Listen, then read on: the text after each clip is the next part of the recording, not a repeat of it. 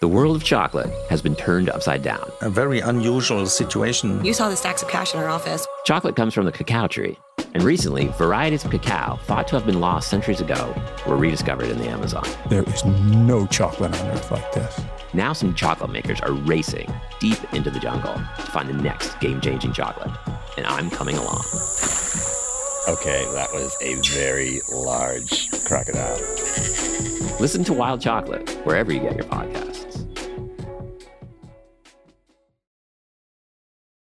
I feel like a lot of the failure of the pandemic, a lot of the failure of our industry, a lot of the failure of the brigade system is that like it all became so bent on efficiency, just like pumping out stuff, getting ticket times down, getting food costs low, keeping payroll under control.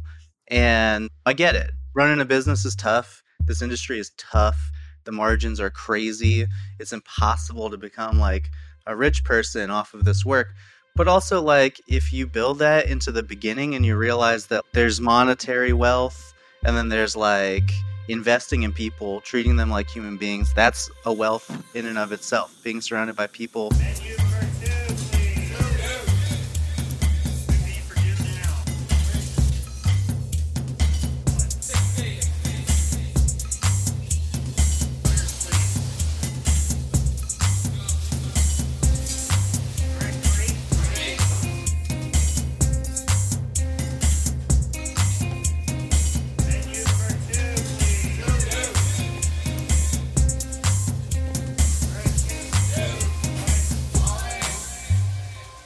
You're listening to Copper and Heat, the podcast exploring the unspoken rules and traditions of restaurants. I'm Katie Osuna. How's everybody doing? Good. Okay. Good. Beautiful day. It is. What's the weather? What's the weather like in New York? In this episode, we're talking about the brigade system. I haven't seen you a long time. I know, it's been a while. I know. For this episode, I sat down with two chefs to talk about their views on the brigade system. Before we get to that conversation, though, a little bit of context about the system that's used in many kitchens around the world. The story goes that the godfather of fine dining, Auguste Escoffier, had been working in restaurants since he was a kid. After spending time in the army, Escoffier brought the system of organization, with a rigid hierarchy answering to generals, to kitchens. Also inspired by the efficiency movement of dividing labor based on task, as was used in factories, Escoffier developed the brigade to make it more efficient to serve food to people as the popularity of restaurants grew and the demands of feeding multiple people different dishes was more prevalent. Ironically, Escoffier believed that the rigid hierarchy would professionalize the job of cook so that the abuses he endured as a kid in the kitchen wouldn't happen. Also, ironically, he believed that with restaurants becoming more efficient, restaurants would not only become more profitable, but cooks and chefs could then have more time for leisure activities and wouldn't have to work as hard. As we've talked about on the show, there are many cultural reasons and flaws in the restaurant system that prevented either of those things from happening. So instead, we've built this system of rigid hierarchy and division of labor where nobody gets paid very much, except for investors or big group CEOs, and everybody works all the time. But if not a brigade, then how do we structure restaurant work? It's a valid question, and one that doesn't have a clear answer. But there are some people who are challenging the status quo and trying to do things differently. Today we're talking with two chefs that have worked their way up in traditional brigades and have questioned the role that it plays in their businesses. The first is Mike Sheets, who runs the plate sale with his wife Sharitha. The plate sale is a pop up with a soon to be brick and mortar restaurant, The Mule Train, in Georgia. Second is Telly Justice. She is one of the co owners and the executive chef of Hags in New York, a small tasting menu restaurant in the East Village. I am Mike Sheets of the Plate Sale. I am a partner with my wife. Her name's Sharitha. She's not here right now. We've been in business since 2018. Our sole purpose is to try to evolve voided spaces through community and hope people go out and do good in the world. That's the basis for our business. We've popped up in Atlanta. We're based in Athens and Atlanta. I'm from Athens, Georgia, Georgia native. So a big part of what we do is all about community and how we can include ourselves and our cooking background. For me, my cooking background is taking African American ancestral recipes and kind of putting a modern approach on them, but still like keeping them in their zones to, you know, appeal to people. I don't know if I said that correctly, but that's what we're going for. That was dope. I'm Telly, and I am based in New York City currently. My partner Camille and I recently opened a brick and mortar space up here in the East Village called Hags. And we started back in 2020 as a pop up to sustain ourselves through the pandemic closure. We saw a moment up here in especially our industry of trying to find ways to convene with our various communities and find ways to show up a little bit more authentically with our food practices because it was suddenly very apparent that a lot of the systems that we had invested in weren't designed to help us through tough times. And so Camille and I started a practice of offering sliding scale tasting menu pop up dinners for queer folks and queer allied folks. And that over the past two years has led towards this formal restaurant, which is super small. it's all we could manage to do, but we're super proud to have it. And we're super proud to be working towards what feels like a really impactful moment for the New York queer community, having a space of celebration for itself beyond just like dive bars and greasy spoon type diner establishments, which are amazing places and fantastic places to congregate and talk and party and celebrate with your community. But we just wanted something a little bit extra special for us. And we've been really lucky and fortunate with the support that we've gotten. And we are continuing to do a sliding scale model for those dinners at least one day a week, which is Sunday, like our Sunday suppers. So trying to keep it accessible to the neighborhood and to our community. This conversation was recorded as a chef to chef conversation for the Plate Magazine print edition. You can read an edited version of this conversation in their magazine now, but a less edited version of the conversation is here.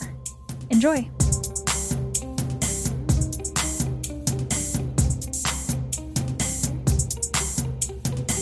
My first time meeting Telly was at five and 10. At the time, she was moving from Atlanta to Athens. So she was driving to Athens every day for six months or so and got promoted to executive chef.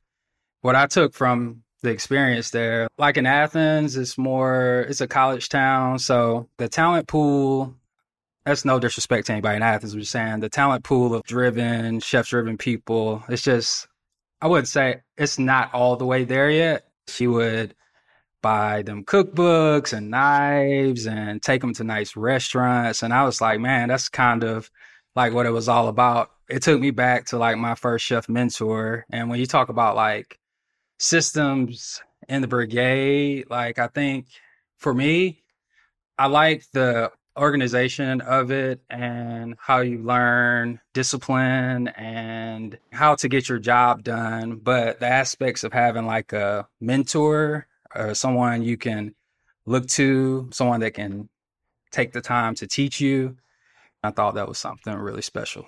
I'll take it even further back because before I met Mike, I saw my cooking. We were doing a spring tonic at Crack in the Sidewalk, and I was a sous chef at Kimball House, and Staple House hadn't yet opened. And Staple House in Atlanta, especially at the time, was like all anybody could talk about. It was like, oh man, finally a good restaurant is going to open. Some serious talent. Everybody that really knew what they were doing in the kitchen was associating with this project. And I remember showing up being real shy, not really knowing a ton of the other cooks around town at the time, and seeing Mike and being like, "Oh, damn, that dude got the good job. Like he's gonna be doing some serious stuff." And flash forward a couple years later, five and ten was very much like the last ditch effort for me in Georgia. I'm not from Georgia; it's a place that I chose, and over the seven years that I lived there, I watched it change a lot and one of the things that I think was most impactful about my time in Georgia, and especially working with such community minded people like Mike, is that you got to find your place that means something to you and you got to contribute to it, yeah. which is why I'm up here now. This is my home. This has always been a home base for me, the Northeast. But I was trying to find something down in Georgia that that felt like I could stick it out and make it work and carve a little niche for myself. And I remember doing that drive the first day of this new job, walking into the kitchen, and I think it was Mike's like second day. and I remember being like, oh shit, like this dude is definitely getting all the promotions. Like I'm shit out of luck over here. But it was a real treat to to get that work experience to work together. I've learned as much from Mike as I have from any of the people that have mentored me, honestly. And that's one of the beautiful things about restaurant work is that not all lessons come from the top. A lot of lessons come from side to side. And that's an argument for the brigade system. If I have any, it's that you work side by side with people in close quarters every day, all day. You develop these very meaningful relationships that sometimes last a lifetime. And those can be the most impactful, like learning life lessons, seeing how the person next to you cooks scallops, seeing them do it over and over again. It unlocks the secret in a way that like the executive chef can never give you. So in a way, the brigade system works in that it gives you this access points to direct like peer mentorship, which is cool.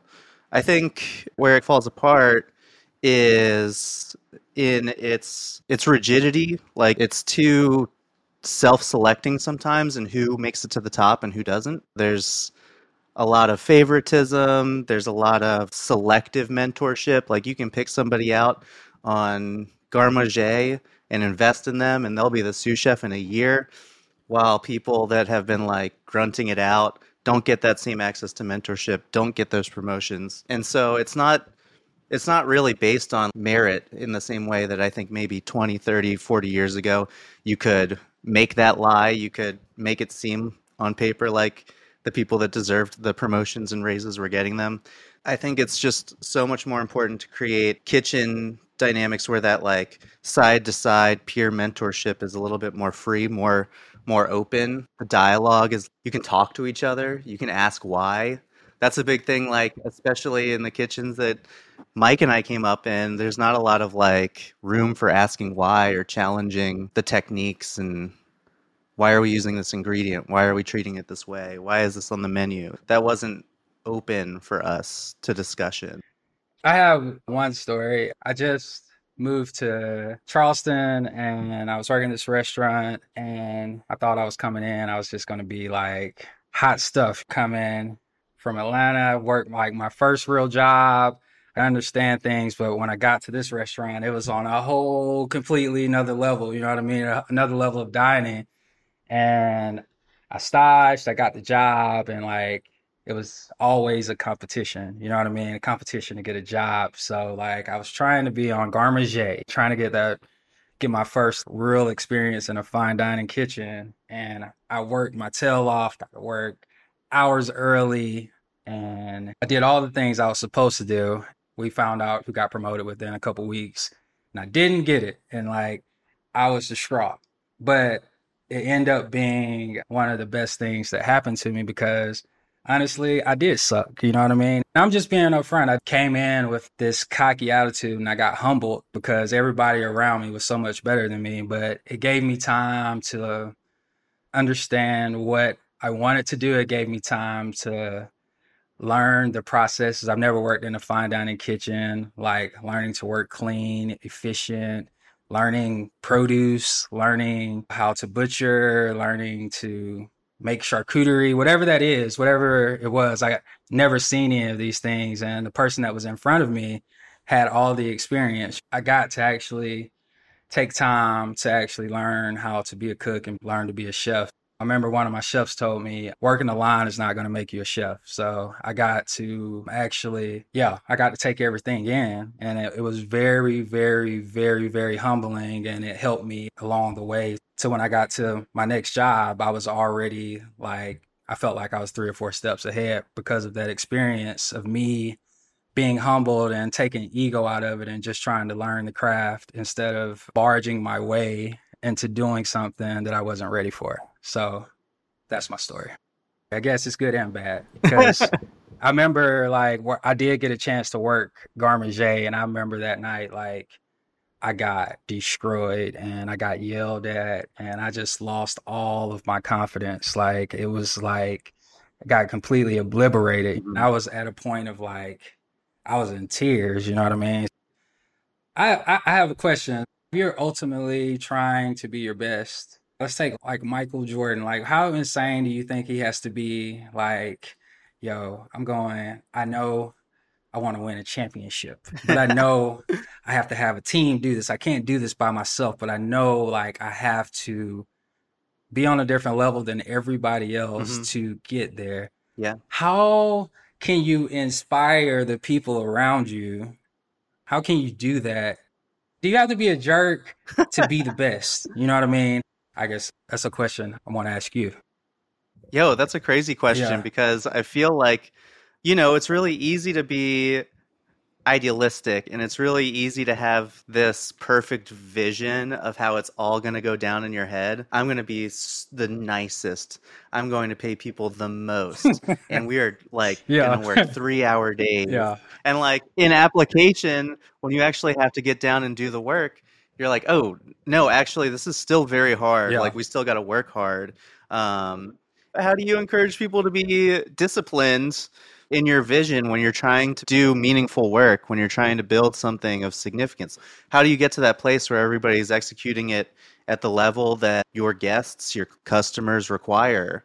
And that's something that we're still trying to figure out, honestly. I was trying to figure it out at 5 and 10, and there were some successes and there were some losses. As nice as a person is, sometimes those pressures that get put on you, they just they get to you at a certain point Yeah.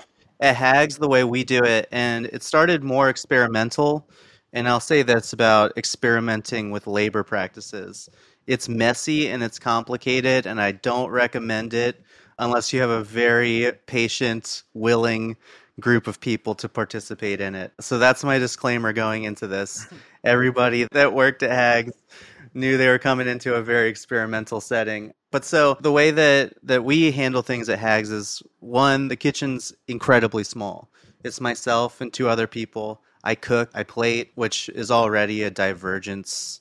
It's different than most brigade systems where the executive chef is rarely even in the restaurant. So having a real hand in the cooking aspect of service and doing it every day is really important, I think, for that peer mentorship to go from somebody that's been, in my case, I've been cooking for 16 years professionally, and I have a lot to offer, but I have to be down in the trenches with people to offer it in a way that like makes sense. Executive chefs have a tendency of giving advice that you can't actually use when you're in the, the weeds. You know, you're like, ah, that person has no idea what they're talking about. They haven't worked service in seven years. So yeah, like working as a as a cooking chef, I think is important. The size of the team is really important. I have really meaningful relationships with everybody because it's so small. We don't have to spend 16 hours a day working and then four hours at the bar afterwards to build like meaningful relationships where we get to know each other. We get to to know each other like just due to our proximity to one another and our shared interests and goals with hags. We all want the same thing. We want space that is celebrating of the queer community through food and we want to build it together and having that shared goal builds a discipline into it from the beginning we know how hard it is we know what's expected of us and we know like how not ready a lot of the country is to receive something like that so we take it seriously from the get-go but when it comes time to apply like a more mentorship role to establishing that discipline i think the way that most chefs get to this discipline through fear habit is by pushing themselves to a place where they start to resent people for making mistakes. There's a lot of passive aggressiveness in kitchens, and a lot of people in mentorship roles just start to resent cooks for not being able to execute their visions the first time perfectly and every time. Nobody can sustain that. We're all coming from different places and points. We bring in our own talents and skills, but we're going to fail. Like all of us fail. You have to be patient and you have to be what I say is persistent commentary, which is every single plate, every single piece of mise en place, I comment on it. And it's not a judgment. It's never personal. It's just this needs more salt. this is not hot enough.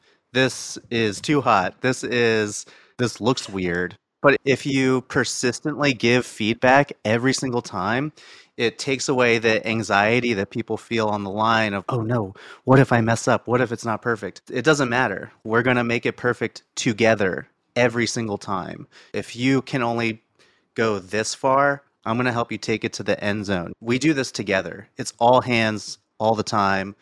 And I think it also just besides like building a discipline and a work ethic with the constant critique, it helps give people a sense of what a chef's eye is for detail versus a line cook's eye for detail. And I think that's one of the biggest gifts that can be given to a young cook is like how to look at food from a more critical eye. What are we looking for as the people that have been cooking for over a decade? What flavors, what level of acidity, what levels of salt are we looking for after years and years and years of doing this? Building a chef's eye, a chef's hands. That's what cooks want. One of the things that we learned through like the really experimental beginnings of Hags was at the end of the day, like you can't have totally communal work. Like you need roles and responsibilities, you need structure. Otherwise, it's chaos, and that is an even bigger anxiety than this like really rigid structure can be. But I think it comes from just being a genuinely involved person that cares about your team, that wants each individual to succeed. It's not about making each individual efficient, it's about being like, hey, this person needs a little tutorial on knife work. I'm going to take the 15 minutes with this person. Even if it's every day, we're going to take 15 minutes and we're going to show them a, a, really good set of knife skill practices. Any way to break down like the rigidity and treat the individual like an individual with their needs, their goals, their interests.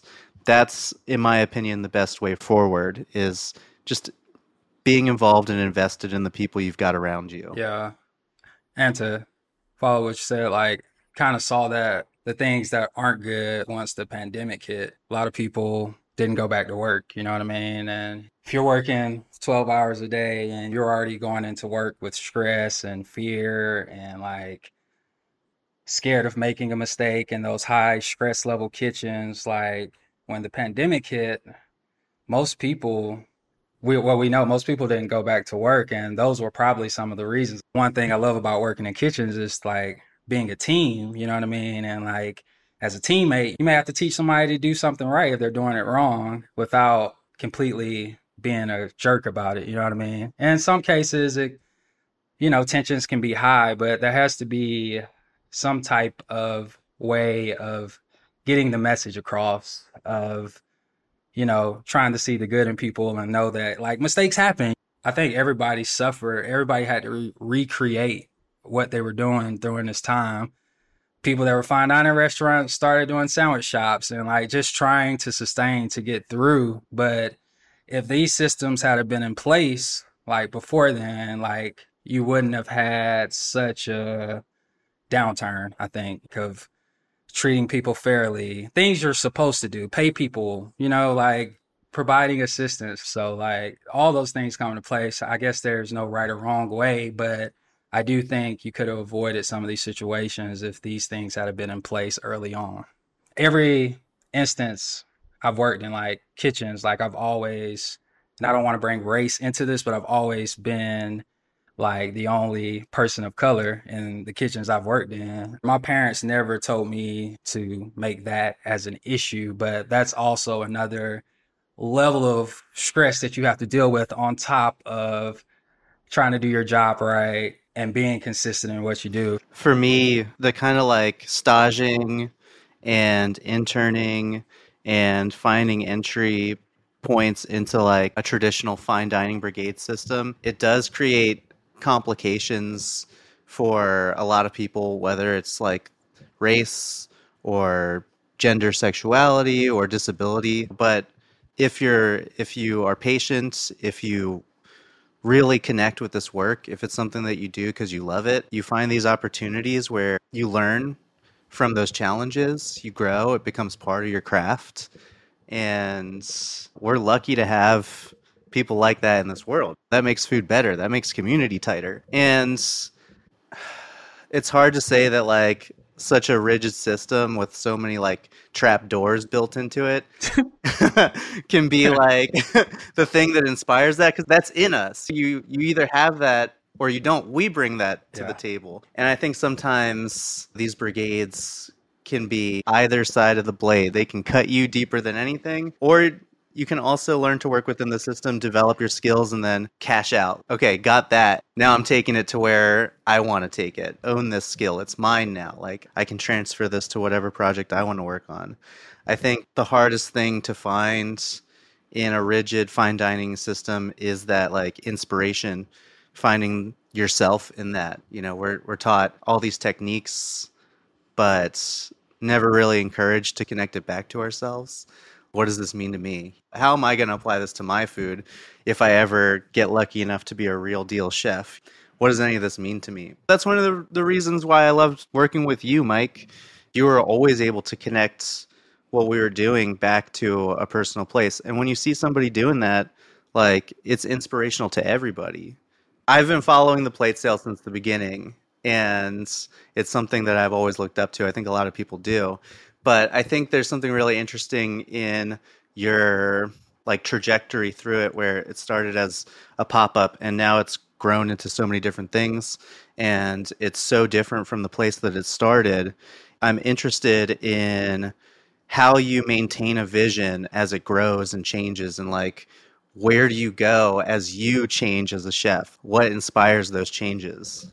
Uh, the plate sale started out as just a pop up. We just want to hang out with friends, cook good food, and get feedback. But then my wife's grandmother has land outside of Athens in Oglethorpe County. After she passed, it's who's going to be the next person to step up and not let this go to waste. She was the only one that kept her land, and she has 12 acres, and she kept this land up by herself for 40 plus years. So he's like, oh, we're going to do this farm restoration project, and it's going to go along with everything else that we want to do. Our end goal is we want to be an organization, and everything else that we do will fall under that. So the plate sale is for my family. So that's the whole reason like we're doing this to leave a legacy. When it's my time to leave here, like we've left something good and hope that it continues to build.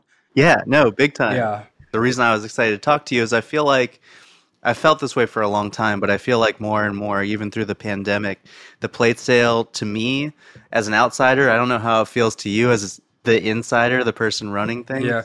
But from the outside looking in, it feels like it could be a really exciting future for restaurants to follow in what you and Sharitha have done and built.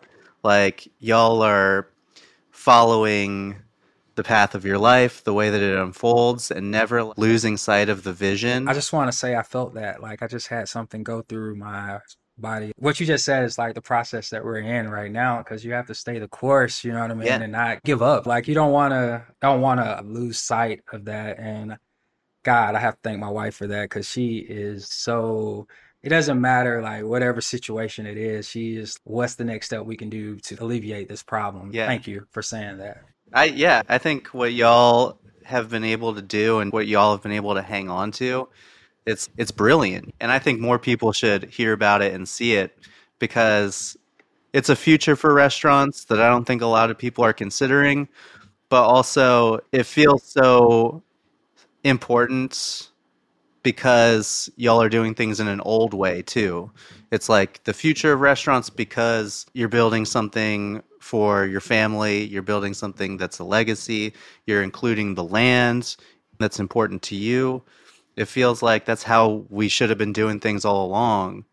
And to see that kind of like taking root with y'all is like super inspiring. I'm not good at like taking compliments, so I'm just to I'm just to say thank you. Yeah. Boom, take Yeah. it. but like a brick and mortar is still a big part of the goal. Yeah, it is on the forefront. Our restaurant will be called the Mule Train. It's going to be a restaurant inspired by traditions of Northeast Georgia. And the Mule Train is uh, it's a story of my family in Oglethorpe County. I had an aunt named Mabel Appling, Her and her husband cook barbecues on the weekends, very community based, and they sold moonshine. And it's totally illegal, but uh, everyone knew them. I was like, that's a really cool name. And I also love that it was community driven. It's everything that we inspire to do.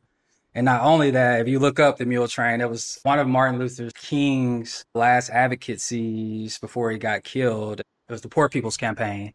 And they were going to march from Mississippi to DC to give a message about poverty in the South. So all of those things have played a major part in what we want to do going forward. I just want to highlight where we're from and our families and continue to meet good people like you and get to tell our story. Yeah, that's yeah. dope. And when y'all open that, how much of the brigade system are you going to keep and how much are you going to get rid of? A lot of it's going to be gone. we're going to try to create something new. And I've always wanted to do right by people, even when I'm not done right by. But I have to figure out how I'm going to do that and still try to be great. Like Michael Jordan hit that last shot. You know what I mean? Definitely have to have structure. People are going to be people. You're going to have competition. I don't think people's egos are going to go anywhere. Like, that's just it's just part of it. But what I can do to help maybe alleviate when it's my time is treating people with respect, having compassion, knowing how it is to be in the trenches. And if you push forward and you have a vision, and that's the main thing, if you have a vision and you want to work towards it, how can I help you do that? And I want, and I hope when it's my time, I can achieve that to inspire. I mean, I would love to have longevity employees, but if it's your time to go explore, then you need to go blossom. You know what I mean? But if I can help you along that way and doing whatever I can and or teaching you something about a cuisine that you don't know about, that's how I want to play my role and making sure people are treated with dignity, respect, offering fair pay when we get there. I know all this stuff has dollars behind it. And I have no idea of what the pressures are running a restaurant. I know, Telly, you're just opening up a restaurant and you told some of those things, but I'm looking forward to it. I want all of that. Yeah, I feel like a lot of the failure of the pandemic, a lot of the failure of our industry, a lot of the failure of the brigade system is that like it all became so bent on efficiency, just like pumping out stuff, getting ticket times down, getting food costs low, keeping payroll under control. And I get it. Yeah. Running a business is tough. This industry is tough. The margins are crazy. It's impossible to become like a rich person off of this work.